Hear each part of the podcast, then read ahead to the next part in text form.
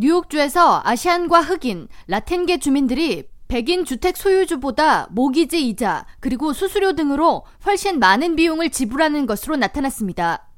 레티샤 제임스 뉴욕주 검찰총장이 31일 발표한 인종별 주택 소유 비율 및 모기지 대출 현황 보고서에 따르면 백인 거주자들은 아시안 뉴욕 주민보다 주택을 소유하는 비율이 25% 높은 것으로 나타났습니다.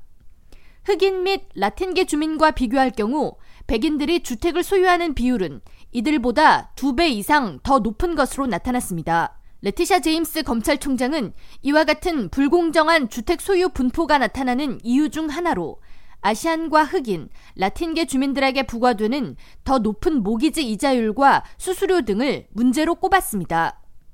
제임스 검찰총장 사무실에 따르면 지난 2018년부터 2021년까지 주 전역에 모기지 신청 및 대출 데이터를 분석한 결과 신용 점수나 소득 수준, 대출 규모 등의 여러 재정적 요인을 통제하더라도 아시안과 흑인, 라틴계 모기지 신청자들에게 백인보다 더 높은 모기지 이자율이 적용됐으며 비슷한 조건에서 모기지를 거부당하는 사례도 더 많았습니다. 동일한 조건에서 최종 모기지 승인을 받는 비율은 백인 지원자가 타인종에 비해 33%더 높은 것으로 나타났습니다.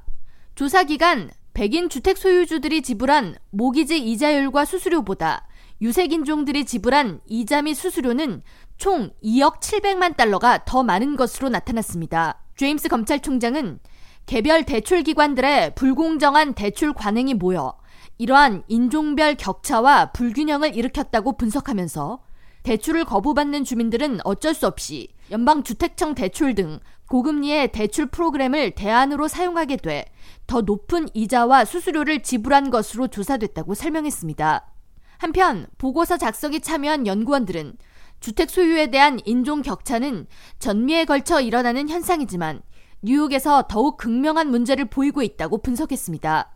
즉, 전미 흑인 가구의 43%가 자신의 주택을 소유하고 있지만 뉴욕에 거주하는 흑인 거주민의 32%만이 주택을 소유하고 있으며 전미에서 라틴계 주민들의 주택 소유율은 51%에 달하지만 뉴욕주에서는 단 27%의 라틴계 주민들만 주택을 소유하고 있다는 설명입니다.